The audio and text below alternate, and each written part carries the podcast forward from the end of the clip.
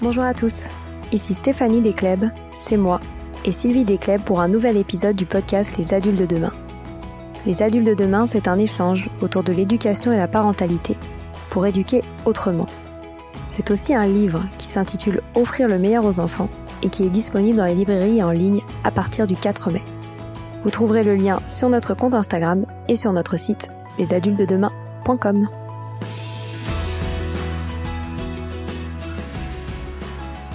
Il est toujours important de profiter de cette période de grandes vacances pour réfléchir à notre euh, rôle euh, d'école, de collège, de lycée, qu'est-ce que l'on souhaite apporter à ces jeunes, comment les aider à mieux se construire, à être plus apaisés? Et voilà pourquoi j'ai eu envie de faire cet épisode sur l'importance de la relation entre les adolescents et leurs enseignants. En effet, je remarque de plus en plus, et j'ai encore reçu hier, avant-hier, des messages de parents dont les enfants euh, sont en phobie scolaire, en décrochage, qu'ils ne vont plus à l'école. Et euh, ces problèmes se sont vraiment euh, accentués avec le Covid, avec le Covid, avec le confinement, qui a isolé énormément certains jeunes qui ont été donc isolés de leurs camarades, euh, mis dans un monde trop virtuel, puisque même s'ils assistaient aux cours sur leurs écrans, ils n'avaient pas vraiment de contact avec les enseignants ou avec leurs camarades.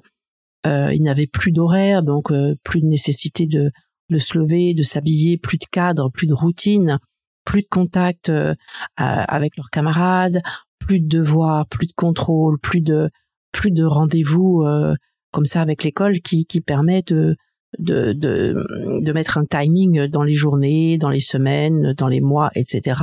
Donc, de nombreux jeunes n'arrivent plus à, à, se, à retourner sur le chemin de l'école n'arrivent plus à travailler, euh, n'arrivent plus à se mettre dans des horaires et sombrent souvent, euh, bien trop souvent, dans la dépression et les parents ne savent plus que faire.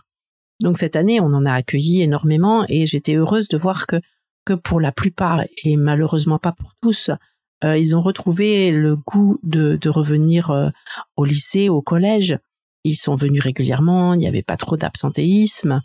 Euh, ils étaient heureux d'être en classe, ils étaient heureux de se de, de rencontrer de nouveaux camarades, de se faire des amis, euh, d'être en cours, d'écouter les enseignants, d'avoir des relations avec ces adultes. Ils, ils avaient vraiment du, du, plaisir et ils étaient heureux à l'école. Ensuite, euh, se remettre au travail est encore une autre mission euh, qui est assez difficile, mais qui vient avec le temps si on arrive à être patient, alors laisser ce temps mais euh, pour moi, il est indispensable que les jeunes aient envie d'aller à l'école pour se remettre au travail. Il faut qu'ils se retrouvent dans une ambiance vraiment euh, agréable, heureuse, détendue, euh, dans la confiance, pour que le travail s'enchaîne ensuite. Et le fait que cette année nous ayons eu 100% de réussite au bac me conforte justement dans, dans, le fait que le travail vient ensuite. On a même eu une mention très bien, on a eu des mentions, et euh, on avait très peur de, de ce nouveau bac au, pour lequel, en tant qu'école hors contrat, on, est exclu du contrôle continu. Mais euh, justement, ce bac nous a été plutôt euh, favorable. Et je pense qu'il il, il, nous réussit euh, plutôt bien. Il réussit plutôt bien à nos élèves. La preuve, les 100% de réussite. Et euh, ce qui, en réfléchissant bien, euh, me semble assez normal. En fait, parce que pour les jeunes qui, par exemple, ne travaillent que très irrégulièrement, le contrôle continu, c'est plutôt euh, euh, un handicap et c'est plutôt en leur défaveur parce que euh, ils ont des mauvaises moyennes. une mauvaise note peut plomber complètement leur moyenne, donc diminuer leur chance d'avoir une bonne moyenne au contrôle continu. Et ceux qui sont dans des établissements élitistes, ils n'ont pas toujours des notes extraordinaires, donc pour un peu qui ne travaillent pas suffisamment, eh bien, ils se retrouvent encore une fois défavorisés.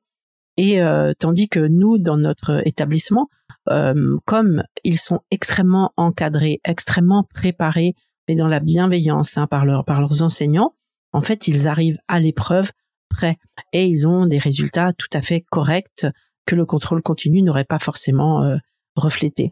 Et donc, ils réussissent et ils, ont, ils ont leur bac.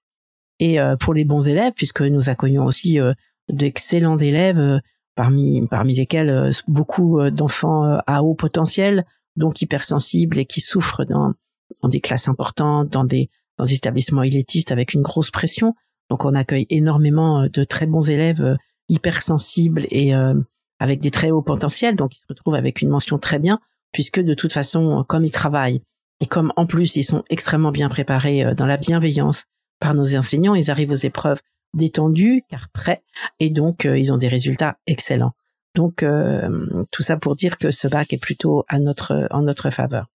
Donc, euh, je pense que l'important pour ces, jeunes, mais pour tous les jeunes qui traversent à ce moment-là des moments difficiles euh, dans leur dans leur dans leur intérieur, dans leur dans leur propre vie, accentués par les phénomènes de société actuels comme euh, le Covid, comme la guerre en Ukraine, comme aujourd'hui les problèmes climatiques avec cette canicule, les incendies de forêt, etc. On les fait quand même vivre dans un dans un état anxiogène important. Il faut vraiment trouver le moyen, aller en classe, de leur faire retrouver la confiance en eux, la confiance en les adultes qui se retrouvent en, en, phase 2, pour qu'il il faut pour cela qu'ils se sentent bien dans leur établissement scolaire. Et je pense que ça vient principalement de la relation qu'ils vont établir entre avec leurs enseignants. Je pense qu'aujourd'hui l'enseignant ne doit absolument pas avoir un, uniquement un rôle de transmetteur de connaissances, mais absolument un rôle d'exemple de personnes disponibles pour eux, de personnes passionnées, de personnes qui aiment leur métier, de personnes qui les aiment profondément, qui, qui ont envie de les écouter, qui ont envie de les comprendre, qui ont envie de les soutenir et qui leur montrent tout cela. Parce que, comme je disais, c'est une période où ils sont extrêmement sensibles, ils perçoivent tout ce que les adultes pensent d'eux et euh, la moindre de phrase un peu maladroite peut les faire se renfermer alors que, euh, à l'opposé, beaucoup de soutien, beaucoup d'écoute, beaucoup de gentillesse, même avec de l'humour, va vraiment euh, les transporter et les, aider à reprendre confiance et à avoir envie de, retrouver ces adultes euh, quotidiennement. Donc le rôle d'exemple, il est, il est vraiment fondamental, qu'ils puissent faire confiance. Il faut vraiment qu'ils trouvent en face d'eux une, personne qu'ils estiment, une personne qu'ils admirent même, et surtout envers qui il n'est pas de crainte, il n'est pas d'appréhension. Et aussi, ces adultes représentent euh, ben, le monde des adultes. Et pour ces jeunes, il faut vraiment qu'ils aient envie d'aller vers ce monde des adultes. Donc il faut que les que ces que ces enseignants soient soient un modèle. Et c'est ce qu'ils sont dans la plupart du temps. Et c'est ce qui est formidable. Il faut vraiment aussi que l'enseignant soit accessible et soit prêt à communiquer beaucoup avec ces jeunes. Dans, notre lycée Montessori euh, international Athéna, les jeunes tutoient les enseignants et les appellent par leur prénom. Et c'est peut-être pas grand-chose, mais ça rend la communication tout de même beaucoup plus facile. Parce que dans ce cas-là, il y a moins de barrières et il y a tout le même, tout même un grand respect mutuel hein, qui, qui existe. C'est pas parce qu'ils tutoient les enseignants et parce que ils les appellent par leur prénom qu'ils n'ont pas ce respect envers leurs enseignants. Ça, ça leur permet une communication plus facile, mais toujours le, le respect. Nos enseignants aussi ne se contentent pas de faire leur cours et de repartir. Pendant le cours aussi, ils sont capables d'écouter, de faire un débat sur un sujet qui semble attirer les élèves, même si c'est pas au programme. Ils ont de l'humour, ils sont et ils ne dévalorisent jamais, jamais, jamais un jeune. Parce que même si ça, ça s'adresse à un autre, par exemple, eh ben les, toute la classe se, se sent euh, touchée par ça. Évidemment, c'est possible dans des petits effectifs, hein. dans des classes à 30, 40 élèves. Il est très difficile de, réussir à, créer cette relation entre l'adulte et, et le jeune. Il est difficile aussi de faire des débats, il est difficile de, suivre les élèves parce qu'il y a trop, trop, trop d'élèves et trop de pression pour tout le monde. Lorsque le cours est terminé, les enseignants euh, restent aussi disponibles pour un élève qui en aurait besoin. Hein, les, ils sont vraiment accessibles et ça c'est vraiment important que l'élève sente qu'il peut aller vers son enseignant et que l'enseignant va l'écouter. Et puis les enseignants sont très très compréhensifs euh, pour envers des élèves qui ont eu des soucis de phobie scolaire ou des parcours très particuliers ils acceptent que, par exemple, au début, ils ne, fassent pas leurs devoirs, ils n'apprennent pas leurs cours, qu'ils aient un certain absentéisme, ils le font surtout pas remarquer, qu'ils puissent arriver en retard. Parce que vraiment, le but, c'est que le jeune se sente accueilli, se sente compris. Et ensuite, le reste viendra. Il faut vraiment faire peur de faire preuve d'énormément, d'énormément de patience. Par exemple, si un jeune n'est pas prêt pour un contrôle ou s'il a eu une mauvaise note, il a la possibilité de le refaire de récupérer des points. Bien sûr, il va pas se retrouver avec un 20 sur 20 comme le bon élève, mais il pourra récupérer des points et atteindre une moyenne tout à fait correcte et honorable et dont, la, de laquelle ils seront fiers. N'oubliez pas qu'ils ont besoin d'être fiers d'eux-mêmes. Souvent, ce sont des jeunes qui, les jeunes ont, ont, parfois un parcours difficile et ont eu des mauvais résultats pendant des années et c'est très, c'est très destructif pour eux. Donc il est important qu'ils retrouvent une fierté en eux. Donc trouver toujours une qualité chez l'élève qui puisse qu'on va développer, qu'on va mettre en valeur, de manière à ce qu'ils aient qu'ils regagnent cette confiance et cette fierté en eux-mêmes. Chez nous, il est vraiment aussi important que les élèves se sentent dans leur lycée ou dans leur collège un peu comme à la maison. Donc, ils ont la possibilité de personnaliser leur classe. Ils ont, c'est eux qui ont leur classe. Ce sont pas les professeurs qui ont une classe attitrée. Ce sont les élèves qui ont leur classe. Hein. Les classes de sixième, cinquième ont leur classe. Les premières ont leur classe. Les terminales ont leur classe. Et ainsi, ils peuvent les décorer, par exemple, comme ils en auraient envie. S'ils ont besoin de des locaux pour organiser une petite fête, pour leur anniversaire, par exemple, ou pour célébrer quelque chose, je leur prête les locaux, bien sûr, avec des conditions, avec des limites, avec un adulte pas très loin qui se propose pour être présent, mais on leur prête les locaux. De cette façon, ils peuvent accueillir leurs amis au sein de leur école, qui est vraiment leur domaine. S'ils ont envie d'organiser des voyages, des sorties, ils en sont responsables. Ils sont totalement responsabilisés. Donc, ils vont consulter leurs enseignants par, par rapport à leurs idées de sortie ou de voyage pour voir si elle est acceptée, si si euh, ils sont d'accord avec cette idée. Ensuite, ils vont faire l'estimation du coût du projet. Ils vont trouver des actions pour récolter l'argent nécessaire, hein, vendre des croissants, vendre des cafés, euh, organiser un barbecue, etc. Des actions, bien sûr, toujours en coordination avec avec nous. Puis, ils vont tout organiser de A à Z. Ils vont trouver l'enseignant ou l'accompagnateur qui va venir avec eux. Ils vont contacter le musée ou l'endroit où ils veulent se, aller. Ils vont organiser le transport, les horaires, les coûts et puis ils vont faire leur sortie accompagnés de leur enseignant. Et ensuite, pendant la sortie, ils vont aussi prendre des photos qu'ils vont m'envoyer afin que je puisse communiquer sur leur projet. Et de cette façon, ils sont très fiers d'eux et ils ont et ça leur permet de se d'avoir plein de projets, d'avoir envie d'avoir des projets, d'avoir envie de, de faire des choses euh, avec leurs camarades au sein de leur établissement. Et ça, c'est très dynamisant aussi. Et puis, ils sont associés, bien sûr, à tous les événements de l'établissement auxquels ils sont invités à participer. Par exemple, ils peuvent animer, animer des jeux pendant les kermesses, pendant les fêtes, ils peuvent tenir le barbecue, ils peuvent euh, aider dans les classes avec les plus petits, ils peuvent euh, leur, les faire lire, ils peuvent aller leur raconter des histoires, ils peuvent aider pendant la période du déjeuner, ils peuvent surveiller l'étude du soir des, des, enfants. Voilà, les associer à, à ce qui se passe dans l'établissement en les valorisant, en les responsabilisant, en leur faisant confiance il est aussi, je pense, très important de les associer à des programmes humanitaires. Dans notre établissement, un, enseignant d'histoire a créé une association qui a été ensuite déclarée d'utilité publique et qui existe depuis environ 13 ans. Et depuis toutes ces années, des jeunes partent avec lui et, avec euh, parfois d'autres enseignants. Ils, sont allés en Afrique, ils sont allés euh, en Asie, ils sont allés euh, dans de, très nombreuses villes pendant minimum trois semaines, parfois quatre pour rénover des écoles ou reconstruire des écoles. Et euh, il y a des élèves qui sont partis pour la première fois il y a 13 ans et qui continuent encore chaque année à participer à ces voyages. Et bien sûr, sont inclus des élèves de première et terminale qui sont actuellement dans l'école. De cette manière, ça crée un groupe, ça crée une synergie entre eux, ça crée ce contact avec les anciens où ils voient où les anciens vont. Et ça, c'est vraiment très, très important. Et c'est maintenant même une des, des élèves qui a fait un des qui a fait un, des premiers voyages et qui a continué à y aller tous les ans, qui va reprendre l'association euh, de, de, cette, euh, de cet enseignant. Et puis, comme je vous disais, dans ces voyages, il y a d'autres enseignants qui accompagnent et ça crée des liens très très forts entre les enseignants et les élèves.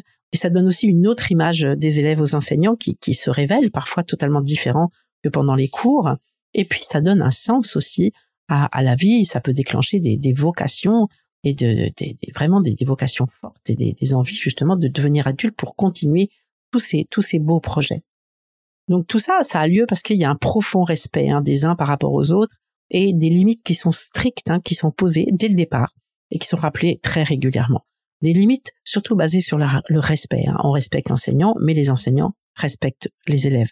Les, les élèves se respectent entre eux et on se respecte soi-même. On parle bien, on ne se moque pas, on respecte les horaires, et pour ceux qui ne réussissent pas à s'autodiscipliner, malheureusement, on est obligé de les exclure un jour pour réfléchir, et puis trois jours, et puis parfois définitivement. Ça n'arrive pas très souvent, mais ça peut arriver parce qu'on ne peut pas accepter qu'un élève euh, ne respecte pas leur enseignant, ni ne respecte pas les autres élèves. Car il faut savoir, et je pense que ça devrait être partout, dans tous les établissements, qu'il n'y a pas de punition, pas de colle, pas de, pas de, pas de, ouais, pas de punition, pas de colle. Donc, pour l'enseignant, c'est compliqué. Il faut vraiment qu'il trouve le moyen de se faire respecter. Donc, déjà, intéresser l'élève par ses cours, et puis euh, euh, imprimer le, le respect aux élèves. Et donc, si des élèves abusent, on peut pas les garder, car ça empêche le, professeur d'être heureux dans l'école, ça lui empêche de faire son cours, et donc c'est pas possible. Une chose qui me paraît aussi très importante en tant que, créatrice d'établissement et directrice euh, de lycée, c'est que les enseignants se sentent vraiment très bien dans l'établissement, soit écoutés, soit accompagnés, soit suivis dans leurs projets. Parce que ça, c'est pour moi, c'est vraiment fondamental. Qu'ils puissent être écoutés aussi. Moi, je sais que ma porte est toujours ouverte, on prend des cafés ensemble, sans organiser des rendez-vous. Il faut vraiment qu'ils se sentent euh, appréciés, qu'ils se sentent euh, vraiment, comme je vous disais, écoutés et suivis. Donc ça, ça, ça fonctionne que comme ça. Et aussi, je pense que ce qui est très important, c'est que l'équipe pédagogique soit vraiment soudée et applique les mêmes règles.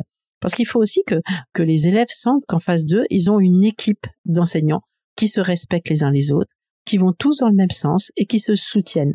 Mais qui se soutiennent d'un côté vraiment positif qui sont heureux d'être là, qu'ils apprécient l'établissement dans lequel ils ont, ils sont, qu'ils apprécient sa pédagogie, qu'ils apprécient euh, les choix faits et que et que vraiment ils s'entendent bien. Ça c'est vraiment, je pense, très important qu'ils s'entendent bien et qu'ils montrent qu'ils ont du plaisir à venir travailler ensemble. Et ça, ça, ça, rejaillit forcément sur les élèves. Hein. Les élèves qui sentent des enseignants heureux en face d'eux, des enseignants qui s'entendent bien, forcément ils sont plus heureux aussi. Hein. C'est vraiment très important. Et donc il est important, je pense justement que la direction les suivre dans leurs projets, évidemment, euh, euh, que des projets intéressants. Mais je pense que c'est vraiment très important. Et puis, je pense qu'il faut qu'ils sentent que les enseignants aiment leurs, les élèves et posent vraiment un cadre. Le cadre est très important pour que chacun, justement, puisse comprendre ses limites et à ce moment-là être libre dans ses limites, mais sans qu'il peut s'appuyer sur ces personnes euh, adultes qu'ils ont autour d'eux. Par exemple aussi, j'ai comme exemple en juin, il y a une élève qui est venue qui venait juste de passer son brevet et qui euh, qui, qui, est venu euh, me voir et qui me dit mais tu sais j'ai tellement bien réussi parce qu'en fait j'ai été tellement bien préparé par tous mes profs. Franchement j'adore tous mes profs et ils ont tellement eu à cœur de bien me préparer que c'était obligé que je que je réussisse et c'était extraordinaire. Et ensuite elle me dit je veux les garder tous en seconde. Et là, je la vois qui part et qui se met à pleurer dans les bras de, son enseignante d'anglais en la suppliant de bien vouloir euh, faire cours encore en classe de seconde. Et ça, franchement, ça fait des jeunes qui vont bien, ça fait des jeunes qui, qui, qui se sentent bien dans l'établissement et qui travaillent. On sait très bien que, que, que certains collégiens vont aimer une matière, par exemple l'espagnol, une année parce qu'ils aiment le prof, parce qu'ils aiment la façon dont le prof enseigne. Et puis une autre année, ils vont détester cette matière parce que euh, ils s'entendent pas bien avec leur enseignant et donc c'est pas la matière qui compte, c'est vraiment l'enseignant.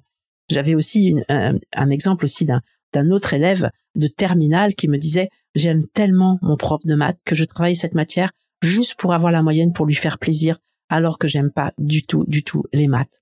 Et comme par hasard, cette année, alors qu'on n'avait pas forcément des très grands matheux, tous nos élèves ont eu la moyenne en mathématiques. Donc, je pense que c'est vraiment important de, envers ces élèves qui vivent des moments euh, euh, pas toujours faciles en eux. Hein, L'adolescence n'est pas un moment facile. La société aujourd'hui n'est pas facile pour eux. Je trouve qu'il faut qu'il faut vraiment euh, poser ce cadre rassurant dans, dans l'école, réconfortant, avec des adultes qui ont vraiment à cœur d'être des modèles, qui sont bienveillants, et ainsi ils vont pouvoir se construire pour devenir d'ici très peu de temps des adultes confiants en eux, qui seront heureux justement de créer une, jolie société, une société de paix, une société de bienveillance. Voilà, c'est fini pour aujourd'hui. On espère que cet épisode vous a plu. Avant de se quitter, on a quand même besoin de vous.